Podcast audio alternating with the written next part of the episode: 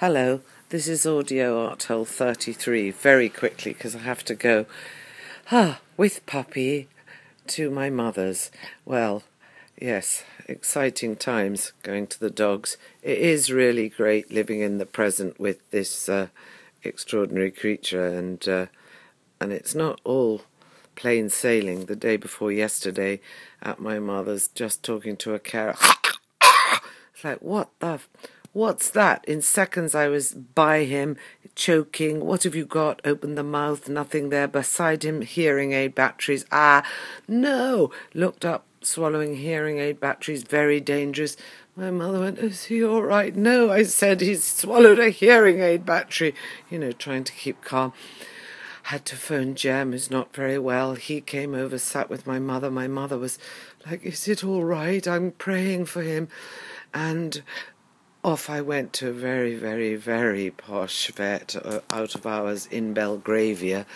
The dog before uh, us was uh, a beautiful, beautiful creature who'd eaten chocolate and so had to go in for a potion to make him sick.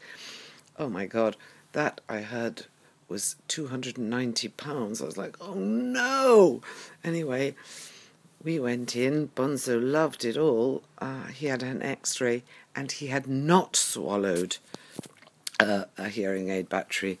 Anyway, wow. Um, I'm I'm going to get onto Petplan now, but that that this afternoon was a half hour conversation. I couldn't believe it. I was asked my date of birth three times, and everything was like, I'm sorry to have to repeat this, repeat the questions. I couldn't, in the end, go on. I said, I'm sorry, could we communicate via email? And uh, so that was, oh gosh, in a time of no time. You know, I said last time, no time to be brief, but no time at all sometimes. Anyway, that conversation was exhausting. Um, now, uh, yeah, as I say, I have to go. So, uh, yes, it's it's time to uh, say goodbye, but I haven't really um, even got to my uh, seven minutes at all. I thought I'd, I'd, I'd tell you something about a dream I had of my friend Sophie appearing to me like an angel. I wrote to her the morning of the dream, and I told her that she'd appeared like an angel. She spoke to me on a sort of landing between flights of stairs. Nowhere I knew, but very sort of specific somehow, very particular. And I like the space between, the very literal picture of being up from that below and down from that above. And she reassured me. It was strange. She said, I would be me or more myself or really myself when my mother died. And here's what I wrote to her I cried, and so did you, although the message was somewhat cheering and seemed to be delivered like good news. Your tears caused mascara to swirl about your eyes like a beautiful android from Blade Runner. You were that sort of unearthly presence. Just before you came with glad tidings, I had come across, and at this point I will say X, um, another, a very dear, estranged friend, now estranged friend, and he was with a rather pretty, thin, bald baby all over the baby's head and forehead, or forehead, were words written in different colour biro and circled. It looked like the baby's head, especially, had been mapped out, written across. It was very disconcerting. He said nothing to me, but I asked about why the baby had writing all over it, and he said why had suggested it. Odd about the baby as a symbol in a dream. It always seems to me about creativity. I once had a dream where I was holding a wriggling baby and, and I couldn't hold it. And I, I entered a, a very um, sort of known, unknown space, the great playgrounds of New York with those high fences.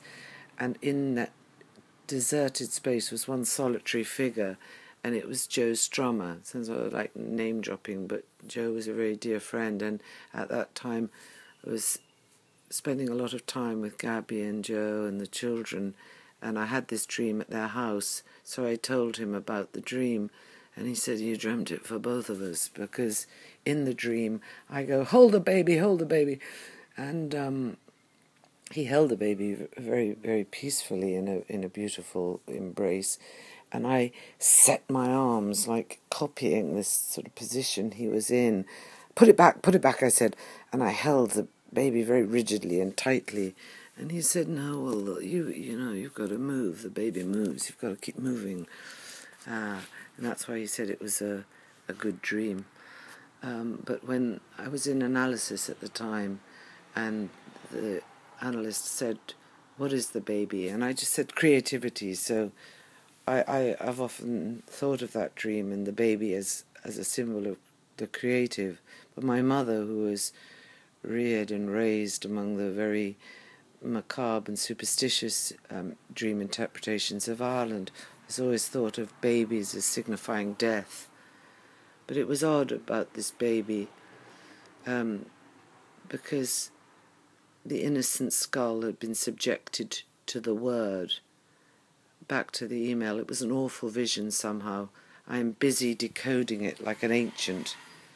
These are deep, dark times, with many bright sparks. Bonzo Dog is one. And uh, yeah, I took Bonzo, this is off the email, to puppy class, I said, where I learned a lot. Or did I say it? Anyway, I, I have I've made I made a few attempts at this uh, spontaneous speech, and in in one I talked about how helpful puppy class was. I learned that people can't just come up and put their hands over the head of your dog. You have to go, "Hello, would you like to meet my dog? Would you like to put your hand under his chin? And it was rather good. You have to make eye contact with the person who approaches your dog so your dog also knows you're in control. I mean, it has been a bit like carrying around a superstar, sort of Michael Jackson or somebody, because people just rush up and they do lunge at the dog. Anyway, I've learned a lot. I, I, I've had an extraordinary time reading through things in in um, you know sorting them out. I wrote, I wrote, I read a letter my father had written to, you know, it's a sort of thoughts to a young son type thing. He writes about his own father being more helpful to him now he's dead. He's writing in 1949 to his then three year old son. It isn't a joke. He advises my brother against listening to anyone who claims to have a monopoly on truth. Ah! As I wrote in my email to Sophie, he says stuff like I often say maybe we all receive scripts from the spooks. I am being ventriloquized after all. I often wondered where it was all coming from. Anyway, it was curious coming across a relative stranger's notes to a three year old. He writes, Maybe one day my grandchildren might be reading this and I long gone. Ah, feel bad. I threw bags full away. I am the last custodian. Yes, a weird and lonely time as the caretaker of an unwanted archive. A desolate bell rings. Ah, well. The bed, the bed, the head, the head of the baby. It seems analogous to the innocence of the creative this is from the writing, and it is unnaturally marked, mapped like a butcher's illustrated beast, no longer a noble animal, but just a hold-all of brisket, chuck, and other cuts. The word is, of course, the projection onto us, the socialization to which we are all subject, the order of language. I think X must represent the repression of the innate, I think the baby's head is vandalized by the words in biro. I think I have sabotaged my own creativity or innocence by writing onto it the punishing language of analysis on the recommendation of others. Hmm, and then I thought, the sign of the cross is written in water on the head of an innocent. Oh. And at that point, I was cut off. I hadn't put my phone on airport, and as telepathy would have it, it was Gabby who phoned in. So I didn't answer. I carried on talking about how strange it was. I've always tried to be so secular, um, you know, to please my father, or the ghost of my father. And there he was all along, being uh, so enamoured of his dead father's help. Ah, well, there you are. Just goes to show you should just do whatever you feel like doing. I don't mean in a, a terrible venal way, by the way, but you know, in terms of storytelling. Tell the story you have to tell, how you tell it, and don't worry who's listening who might be punishing out there. And not all analysis is punishing. I don't think that for one minute. That's the thing about rehearing it. You think, oh, it's so rubbish.